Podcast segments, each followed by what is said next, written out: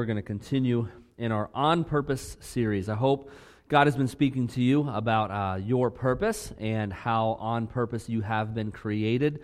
Hopefully, you've been wrestling through some of these ideas of uh, what it means that you were created on purpose and for a purpose. So far, we've discussed stewarding our time and our talents well. No matter how well you steward your time, you can't get more of it. And that's kind of a, a truth. We all have the same amount of time. We're all given the exact same amount of that resource. Uh, and if you steward it really, really well, it might feel like you have more time. You might get more out of the time you have by wasting less of it and using more of it on purpose. But you can't get more of it no matter how well you steward it. Talents, we've talked about, the scripture indicates you will be trusted with more if you are faithful with what you have. So that's a resource that, yeah, technically, I, I, you know, you can say you would get more of it if you steward it well, but there's really no measurable metric uh, that we can go by for that. But today I want to talk about a resource which, if you steward it well, you can actually get more of it. You definitely will get more of it. And that resource is energy.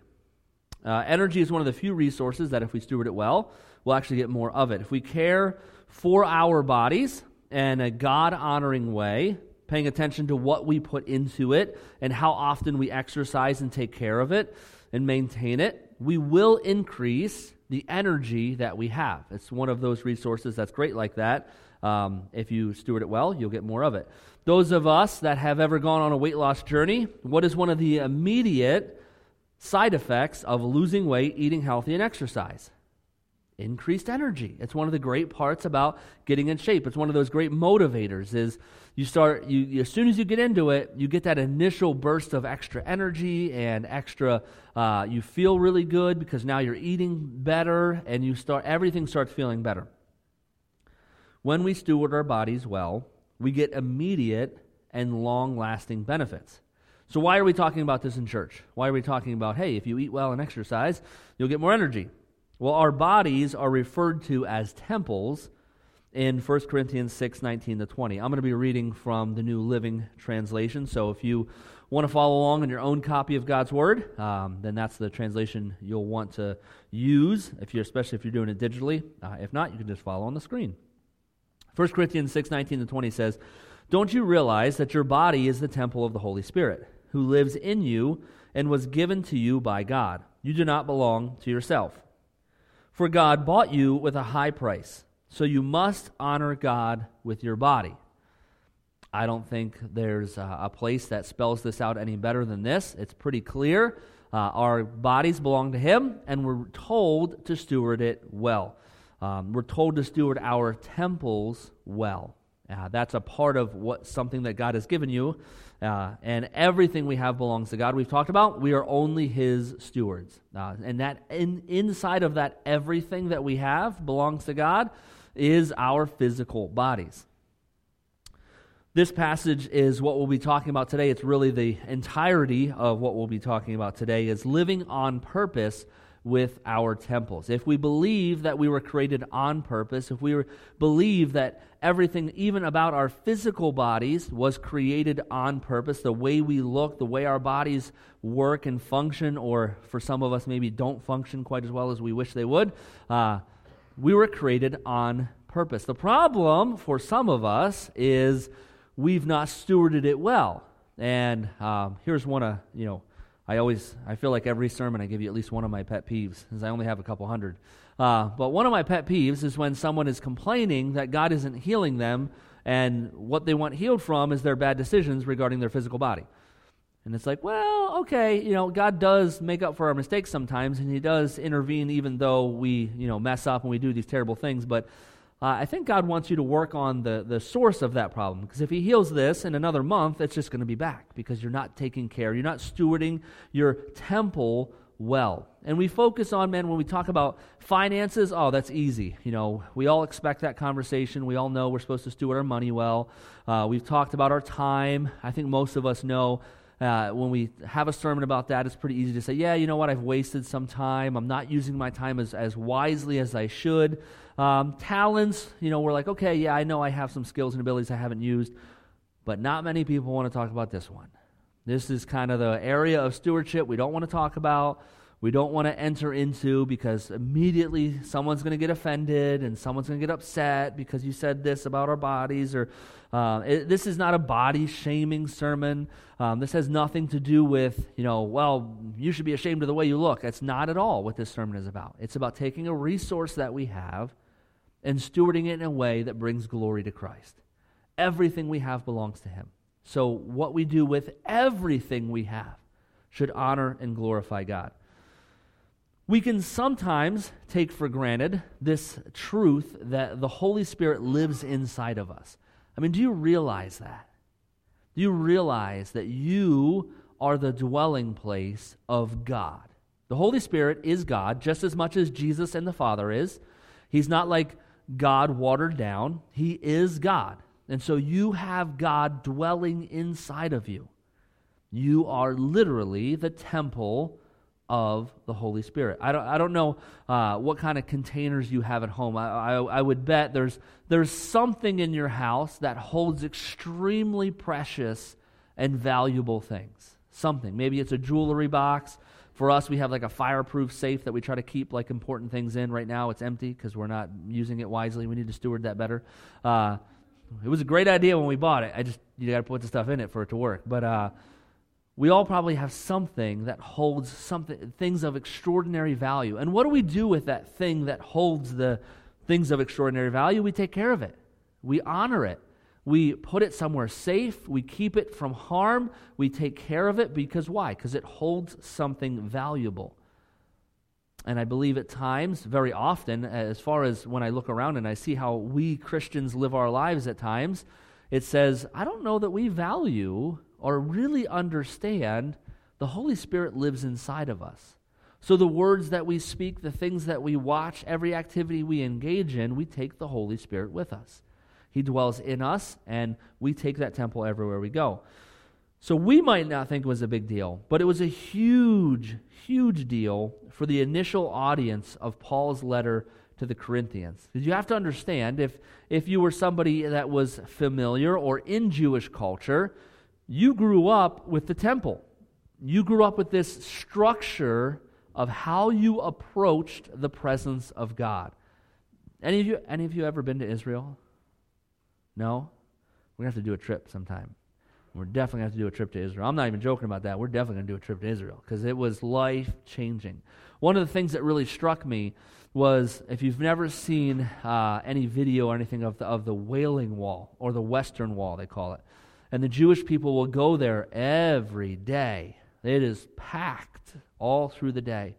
And they stand there and they, they're making their motions and they're praying and they're putting little pieces of paper in the wall because it's the closest they can get to where the temple was, the original temple. And that, that's the thing, it's the proximity. For them, still to this day, their idea is their proximity to the Holy of Holies that ho- most holy place in the temple m- makes them think that God hears them better because it was a proximity idea. Uh, and this was set up because of the way that the temple was set up. It was, it was set up in a very purposeful manner. And so I want you to, to use your mind's eye a little bit. I have an image, but I also want you to kind of use your uh, imagination as we talk about this. But I just want to explain to you just a, very small portion of how the temple was set up. The temple itself was 90 feet long. So most of what you see in this image is the temple. Um, you see the word porch there. Uh, it was the, uh, the temple was 90 feet long, 30 feet wide, 45 feet high, and you see there there's a porch. It's and that porch is 15 feet deep, stretching across the width. So that's we're entering the temple. The larger part of the main sanctuary, next to the porch, formed the holy place, which was 60 feet long. Beyond this was the innermost sanctuary, the Holy of Holies, which was a perfect cube of 30 feet. All the interior walls were paneled with cedar, decorated with flower patterns, cherubim, and palm trees, so that no masonry was visible. The walls of both the inner court and outer sanctuaries were overlaid with pure gold. In the Holy of Holies, there were two cherubim, each 15 feet high and made of olive wood covered with gold. Each wing of those two cherubim measured seven and a half feet. The wing of each touched the side walls. The other wings met at the center of the room. The impression of a divine throne was considerably less in the tabernacle, where a wing of each cherubim fused on into the mercy seat above the ark of the covenant. In Solomon's temple, the ark of the covenant was placed below the forward facing cherubim, the symbolic protectors. Very similar to the Garden of Eden. You understand how much, like, can you just picture yourself stepping into this temple? Everything's overlaid with gold. There's so much beautiful masonry and everything around, uh, all the uh, artistic detail to everything as you step in, and, and the reverence, the, the feeling of you know being able to enter the temple, yeah, being able to enter first the outer courts, and then the inner courts, and then the temple itself, the holy place, and then the most holy place. This was not something that just anybody did. Your heritage determined how close you could get to the presence of God. If you don't know this, just a brief understanding of the Jewish traditions. If you weren't an Israelite, you could only go as far as the outer court. Now, I don't even have the outer court pictured here because this is just the temple, which is inside the larger structure of the temple grounds. The outer court is, as you can probably guess, on the outermost part of that ground. If you weren't a na- native born Israelite, you were never allowed past that. That's the farthest you would ever get, or the closest you would ever get to the Holy of Holies. If you were Jewish and you were ceremonially clean, you could enter the inner court. Now, if you've never read through, we, we uh, those of us that are reading through the Bible on, on the plan that we're all on, uh, we just read through a lot and a lot of laws and all the different ways that you can be unclean. And so, even if you were Jewish, you couldn't get past the outer court if you were considered unclean. So, if you were clean, though, you could get into the inner court. To go beyond that, you needed to be a Levite. Now, that, now we narrowed it down from all the people in the world down to just the Israelites. Now it's just one tribe. Just one tribe is allowed past that. The Levites were the tribe of people who were responsible over aspects of the tabernacle and temple worship. So they had to enter certain places to take care of things and uh, to manage temple worship. The next level up were the priests. While only the Levites could be priests, not all Levites were priests. So just because you were a Levite didn't mean that you were allowed in the, the holy place. Only priests were allowed into the holy place. And so only special Levites were allowed uh, to become priests. The next level up was a single position called the high priest. Only the high priest was allowed, was permitted to enter the most holy place or the Holy of Holies in the tabern- tabernacle and temple. And they were only allowed to do that one time a year. And that was the Day of Atonement. That was the only time a human being was ever allowed to enter the Holy of Holies. So imagine growing up in this uh, culture. I don't know if any of you, like when I grew up, my parents' room was like the Holy of Holies. It was like the forbidden place. Nobody was allowed to go. We never stepped foot in our parents' room. Like we were just banned from it. And so there was always this, like, I wonder what's in the room. And then you grow up to find out, like, it's just the bedroom. Like, there's nothing there. It's, there's nothing special. I always thought that like everything was overlaid with gold and like that there was you know all the like, all the chocolates that we never got or candy and stuff like everywhere and found out there's literally nothing special about it. We just they just didn't want us in there because that was their that was their sanctuary from five crazy boys. Uh, but there was this like pomp and circumstance to it. I don't know if you ever had any of those rooms in your house or those places you were never allowed to go. It made you want to go there because you wanted to see what was going on there. And so you can imagine as an Israelite growing up, and you can get only so far. You can only get so close. And I can imagine, just imagine being a priest, and you're allowed to see the curtain of the Holy of Holies, but you knew you were never allowed on the other side of that. Nobody other than the high priest ever saw what was inside that curtain. And then he was only there once a year.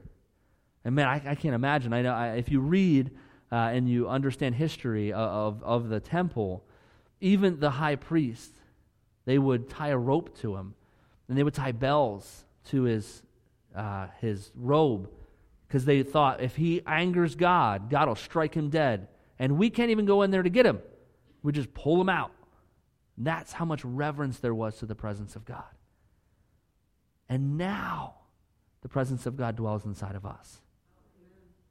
It's incredible. We cannot wrap our minds around this. Are you getting a sense of, of how much detail and precision was put into protecting and approaching the presence of God? It was a special thing to enter, enter the temple grounds, to enter, even to get remotely close to the presence of God, was a huge deal. What if we viewed our bodies with the same care and attention that went into the temple? I mean, if you were one of those, if you, if you got elevated, you were a Levite and you got elevated to priest, and it was your job to make sure that things were done well and things that were uh, and things were clean, you can guarantee you took your job seriously, because the entire nation of Israel was expecting you to do your absolute best job because they valued so much when they came to the temple. They expected things to, to be nice and to look like they should. I think we can make a very easy translation from the physical temple. There's a reason Jesus refers to our bodies as a temple. That what we put into our bodies and temples matters. Not just anybody could enter the temple. Well, not just anything should be able to enter our temple whether it's through our eyes, through our ears, through our mouths, we should be very sensitive and aware of what's entering our bodies. How we treat our bodies and our, or our temples, it matters to God. We don't just get to live however we want and think, oh, God's not concerned with that. God's not concerned with the food that I eat. God's not concerned with the TV programs that I watch. He's not concerned with the things that I listen to, all the things that enter my temple. He's, he doesn't really care about that we are now the Holy of Holies. The Holy of Holies, this, this special place that was only entered on the Day of Atonement by one person, it was traditionally understood by the Jewish cultures and any other cultures that in, interacted with them. They understood it was where heaven and earth came together. It was the one place on earth where heaven and earth came together. We are now where heaven and earth come together. Everywhere you go, heaven meets earth.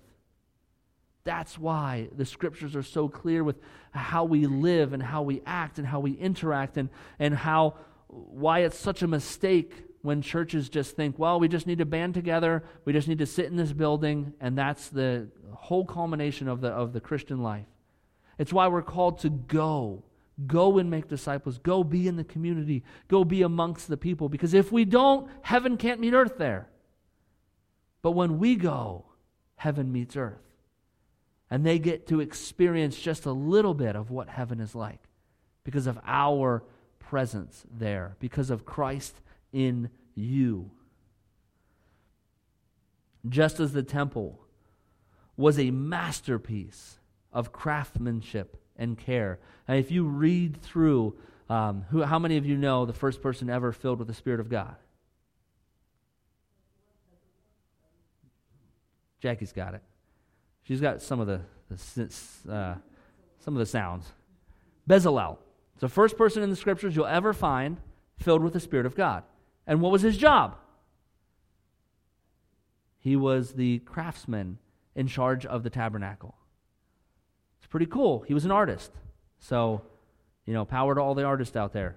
I'm not one of them. Uh, first person ever filled with the Spirit of God was literally somebody who was really good at carpentry. And he made stuff with his hands. And, you know, not wasn't a prophet, wasn't all these other things we might think of, wasn't a pastor, wasn't a priest. It was a craftsman. And God filled him with the Spirit of God. Why? So that when the tabernacle was crafted and created, it was flawless. It was beautiful. It, it represented who God was. Does the way that we treat our bodies represent the holiness of the God we contain, of the God who walks with us and is in us? Does that reflect clearly the God we serve? Our temples are masterpieces beautifully and wonderfully made, the scriptures tell us in Psalm 139. 13 and 14, it says, You made all the delicate inner parts of my body and knit me together in my mother's womb.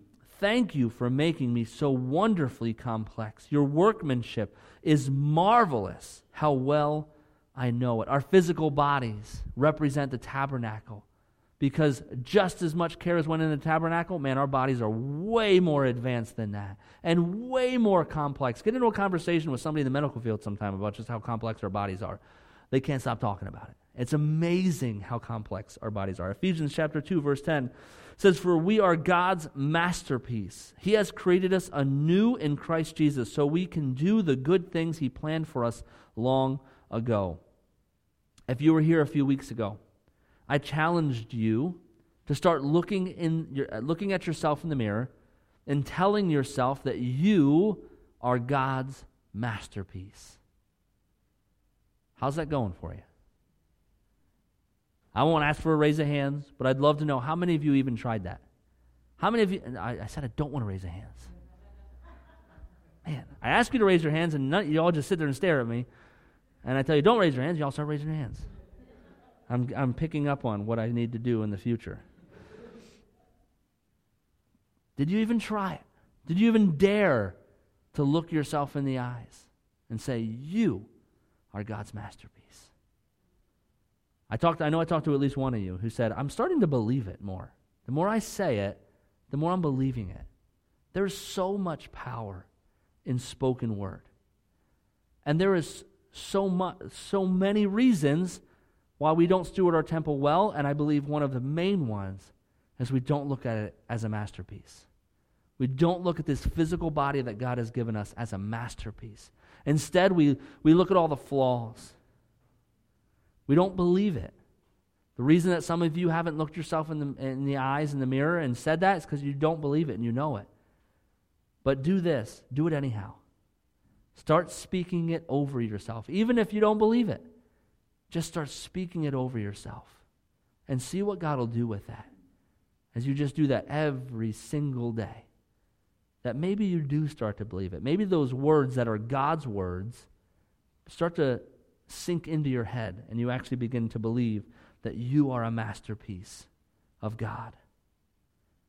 It's going to be really, really hard to steward your temple well when every time you look at yourself in the mirror, all you see are your past mistakes It's going to make it really hard. Or maybe what you see is that extra weight that you don't want. Or maybe those gray hairs that you wish you didn't have. Some of you are just past that. That train has left the station, but maybe you still look and you say, ah, I hate these grays. Ah, it's mo- I'm almost all gray now. Maybe, maybe if that's not the first thing we saw when we looked in the mirror, maybe if the, if the first thing we saw, and not in a vain or conceited way, but we, we're just in awe of how awesome God is. Because we begin to understand just what it means to be a masterpiece of God. Doesn't mean that we're the prettiest person by some objective standard. It means that God put the God who created the earth, He created the heavens, He created everything that we know. He put care and attention into making you, into creating you he gave you a specific personality. He gave you specific desires and passions. He created all this because He knew how all the pieces would fit together and He knew the experiences you'd have.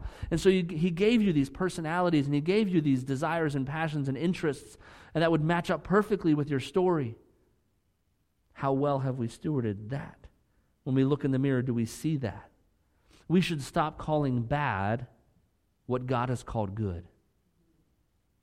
He looked at you when you were born and he said, That's my creation, and it is good. Just the same as he did with the heavens and the earth and the animals and the stars and the sun and the moon. He said, It is good. Have any of you ever looked at your kids? No, seriously, don't raise your hands. Have any of you ever looked at your kids and thought, man, oh, I don't know what happened to that one, but that one's ugly as sin? Have you ever heard the term, a face only a mother could love? I know I've heard that term, and I've been the point of that term. Uh, why? Why is that not true for any of us as parents? Because we see the beauty and the magnificence in our children. They might not be objectively beautiful or good looking. That doesn't matter to parents. They still see the beauty there. Why? Because there's love. That love transcends all that other stuff. And we look at them and we see what they can be. We see the beauty in that. We see them from the, when they were an infant up to where they are now, wherever they are. And we see the beauty in that. And I know if any parent could, they could, if they could, they would force their kids to be able to see their kids the way they see them. Man, what that would change in our kids if they could see themselves the way we see them. That'd change their whole world. Now imagine just for a second if you could learn to see yourself the way that your Heavenly Father sees you through His eyes. It would change your whole world. It would change everything that you do. If you were able to see yourself the way He sees you. We are made in His image, after all. What's one of the things that uh, amazes parents? I know Jackie and I, as, as, we were raising Killian and Kiara, it's like every now and then they get that look or they have that, you know, just that way that picture is taken. It's like, man, that looks just like me. Or that looks just like you. Because why? They're, they're, they're made in our image. They, they have both of our, uh, a mix of our looks to them. And at times I see me, and at times I see Jackie, and at times I see the unique person they are, separate from us as well but we're made in God's image. Genesis 1 26 and 27 says, Then God said, Let us make human beings in our image to be like us. They will reign over the fish in the sea, the birds in the sky, the livestock, all the wild animals on the earth, and the small animals that scurry along the ground. So God created human beings in his own image. In the image of God, he created them. Male and female, he created them. You are a magnificent work of God. The more you believe that, the better steward of your temple you'll be. What's one of the basic truths of keeping something clean? The cleaner it is, the more people will respect that, and they'll try to keep it clean as well. The dirtier something is, the less people are going to care about it. The less that people are going to put effort into keeping it clean. If you walk into a house and it is spotless, you're probably going to kind of walk a little bit on eggshells because you don't want to leave like a, a, a, water ring on the table since there's, you know, everything is perfect. But if the house is just trashed, you're not going to think twice about putting your feet up on the coffee table and just kind of kicking back. And, and why? Because it's not clean to begin with. And some of us, that's kind of how our temples have been treated. We haven't taken very good care of it, so we're like, ah, who cares what happens to it? It's falling apart anyhow. And so we just don't put any care and effort into it. Instead of saying, you know what? Doesn't matter how bad a shape this thing is. I'm going to treat it like, you know, some people treat an old classic car. And just because it's old doesn't mean it doesn't have value. And I'm going to treat it with the utmost care. And, and I'm going to do what I can because it's a magnificent work of God. How many of you, now you can actually raise your hands for this one, all right? So, how many of you can have passengers in your car right now without being embarrassed? Yeah, you keep your cars pretty clean, okay? Uh, how many of you? Probably you'd need a couple seconds before they got in the car. Yeah? Okay? Depends which car we're talking about, all right, in our house. There's one car that you can jump right in and you're good. There's another car I might ask you to wait for a few seconds while I uh, rearrange some things. But I'd be willing to bet that there isn't a 2022 Lamborghini out there that looks like the inside of our Jeep. Uh, our Jeep is our other car that pretty much only I drive and I rarely drive anybody else in it. Even if you went with the cheap Huracan model of Lamborghini, which only costs $327,000, instead of an expensive one like the Countach, which starts at $2.5 million. I know some of you probably drive those around. You know, that's, that's, your, that's your errand car. But I'm going to go ahead and bet, I'm going to doubt that they'll have six year old dirt on their dashboard like my Jeep does. Why? Why is that true? Those of you that take care of your cars, who said, Yeah, absolutely, someone could jump right in my car and no worries at all. My guess is that's probably true not just of the interior of your car, but probably the entirety of your car. You make sure the oil's changed on time, you take care of everything. Why? Because you value it. How many of you would have wrapped up McDonald's wrappers laying on the side of your car if you paid $327,000 for it? That's the cheap model. Probably not. You'd probably be like that guy that's out there with a rag, like wiping his engine down and making sure there's no dust on anything. Because why? It's a $327,000 car. They receive great care because their owners acknowledge the value and the craft, craftsmanship behind it. That's why we would treat that car differently than we would treat a Jeep or just our regular old beater car. Why? We, we don't value that car. We don't see the, the value there, uh, the craftsmanship that goes into it. We don't value that nearly as much. Because why? We didn't pay as much for it. What's the price that has been paid for us? Christ died on the cross, He gave His only Son. That's the price. We have been bought with a price, the scriptures tell us. We read that verse at the beginning. You were bought with a price. So you don't belong to yourself.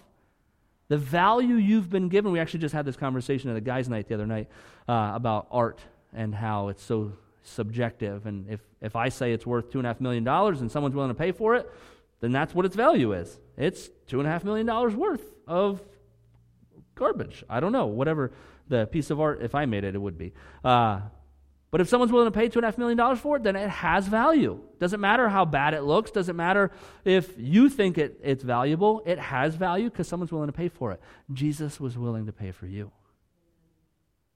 And so that value you have, it doesn't matter how much you kick it, doesn't matter how much you mess it up, doesn't matter how many Big Macs you slam down it, it still has value because Jesus paid for it. He determined your value the moment He paid for you on the cross. And nothing can change that. Which brings me to my last point. Considering all that we've talked about this morning, there is a sin which flies in the face of all of these facts. It's the sin of vegetarianism. I'm just kidding. Just kidding. Some of you were really into that. Okay. Being a vegetarian is not a sin, okay? It's just not a choice I would ever make. The sin I'm talking about is the sin of gluttony. I can almost, you're not going to find that, you can Google it, but you're not going to find a whole lot of sermons on gluttony. Certainly not in America.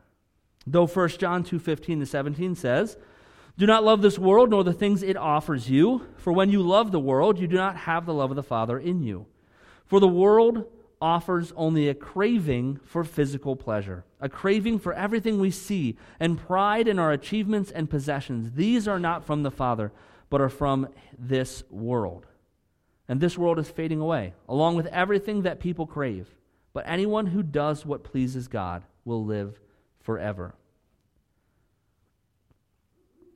This craving for physical pleasure is what creates gluttony this desire for the immediate gratification from food. And so it, eh, we desire this immediate thing. Um, you know, I was, again, just talking to my brother, and, uh, you know, I don't know if you're this way, but when, I, when I'm stressed, I stress eat.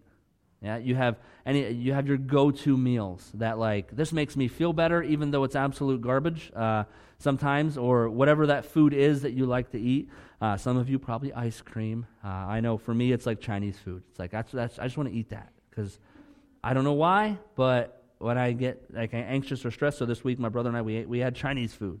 Um, but it's that immediate gratification that if we live that way every day, off of this immediate gratification from food, uh, then we value it. We begin to value immediate gratification over future foresight and to say, if this is what I want, then I can't have this today. But we value, we begin to, we value immediate gratification from food more than we honor the masterpiece that God created we begin to say, well, this want, this desire, this feeling I have is more important than my, the masterpiece that God has made. Proverbs 23 20 says, Do not carouse with drunkards or feast with gluttons. This goes all the way back to the Old Testament.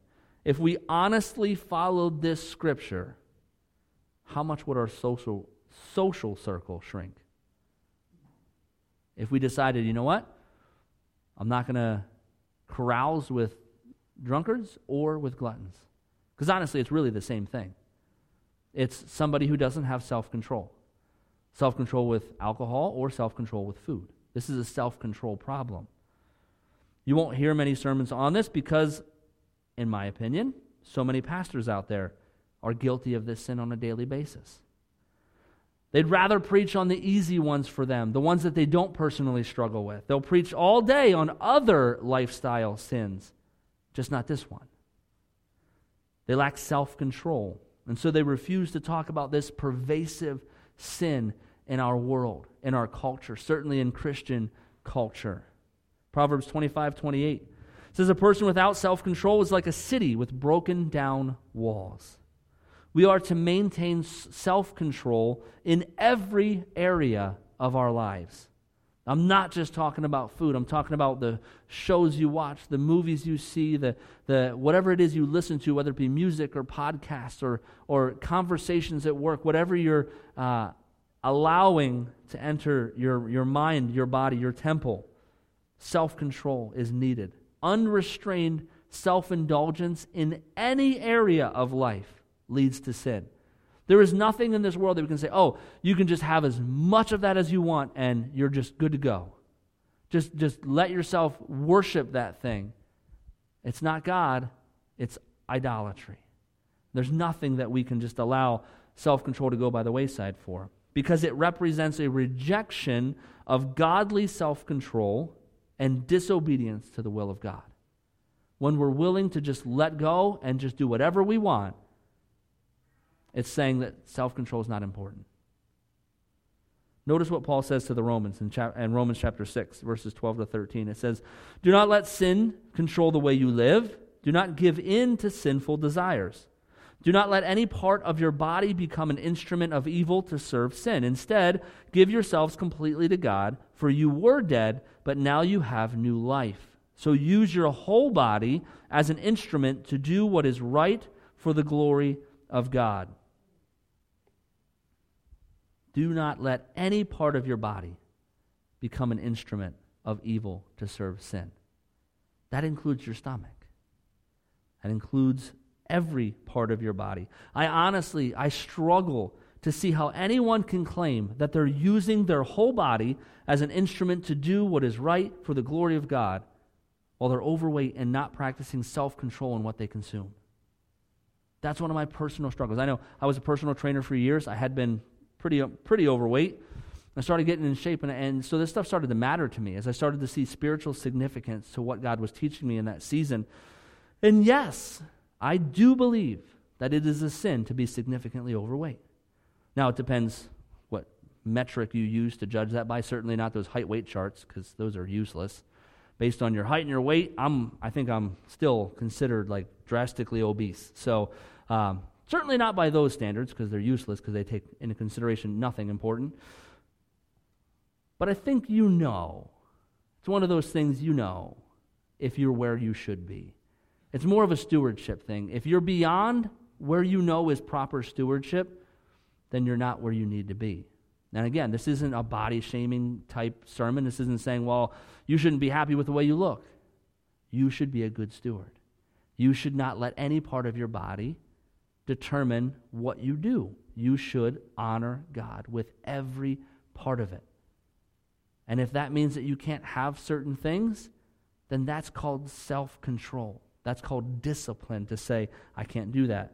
Now, I know some people, have had this conversation before, will try to argue with their condition or their special circumstances well, I get a pass because of these, I have this condition or I have this special circumstance. But if we were to have a condition or a special circumstance that made it more difficult to honor God in any other area of our life, would any excuse suffice? I've actually had these conversations. I had a conversation with a guy once. Well, my testosterone level is higher, so I should be allowed to look at pornography. I'm sorry, no, that doesn't work that way. Uh, first off, you've never had your testosterone checked, you're just making that up. But second, even if it was, that doesn't give you the right to sin. Just because you're predisposed to a sin doesn't make it okay. And this works with our bodies. Just because I graduated high school and was no longer playing like 15 sports and my metabolism slowed down doesn't mean that I just get to be like, oh, well, I'm fat. I'm just going to live that way for the rest of my life. Yeah, KFC. Whew, man, KFC. Need to burn them down, man. That was a rough season. An eight piece is not a personal meal, just in case any of you are wondering. That was sin in my life. I just was like, oh, well, my metabolism, my, my metabolism slowed down, so this is just who I am. Instead of saying, hey, my metabolism slowed down, I have to be more disciplined now. I have to be more careful. I have to put more effort in. I have to start going to the gym. I have to start working out. I have to be very intentional with everything that goes into my body now because now I can't just eat whatever I want. We probably all have that friend, right? Who can just eat whatever they want and they stay thin as a rail. So hear this. If you're that person, it matters what you put into your body. Just because you don't experience the consequences of it doesn't still make it okay. We should still be intentional, whether we gain weight or not. It's not a weight thing, it's a stewardship thing. Those of you who have gone back and forth know uh, w- with your diet, when you're eating really well, you feel great. You feel good. You, you have a different confidence to you. You have the energy necessary to do the things God's called you to do. It's one of the things that bothers me with, uh, now I personally, I, I, struggle with pastors that deal with this, but struggling that, that, they don't have the energy to do, you know, half of these things. They can't make it to half of the things they want to do. They can't juggle work and family because they just don't have the energy. It's like, yeah, because you're like 200 pounds overweight. Start paying attention to your body. Start stewarding your temple well and watch your energy increase. And now you have the energy to interact with your grandchildren, with your children, and do your job well, and still have energy for your family and other hobbies and things that you want to do, and, and evangelism and, and interacting with our community and doing things and serving people. Many times we don't have it, the energy, the capacity, because we're not stewarding what we have well. Do you have a condition or something like that? That predisposes you to gaining weight. What that means is that God is calling you to a higher level of discipline than most people. Not letting you off the hook to allow your stomach to become an instrument of evil to serve sinful desires. For any condition out there, I promise you I can find a person who just deployed discipline and decided that they were going to be in shape and they were going to steward their body well and that they don't suffer from that because they decided instead of saying, I'm predisposed, so I can't help it, they said, I'm predisposed, so my discipline has to be at, at 10 times the normal person's discipline because they have to pay it so close attention. I know some of you have allergies to foods, and you have to be so disciplined when you enter a restaurant. You ask them, What was it cooked with? What pan did you cook with it? What other things do you cook in that pan? Do you have separate utensils for these things? Why? Because you're predisposed to something, and so your discipline is heightened. What if we took that into every area of our life? What area are you predisposed to? Increase your discipline, not your excuses. 1 Corinthians chapter 6 verses 19 to 20. Don't you realize that your body is the temple of the Holy Spirit, who lives in you and was given to you by God? You do not belong to yourself. For God bought you with a high price, so you must honor God with your body. This isn't a suggestion. This isn't a good idea. It's an imperative given from God. We must steward our body well. And hear me again. I don't, I'm going to say this a, a bunch of times during the sermon.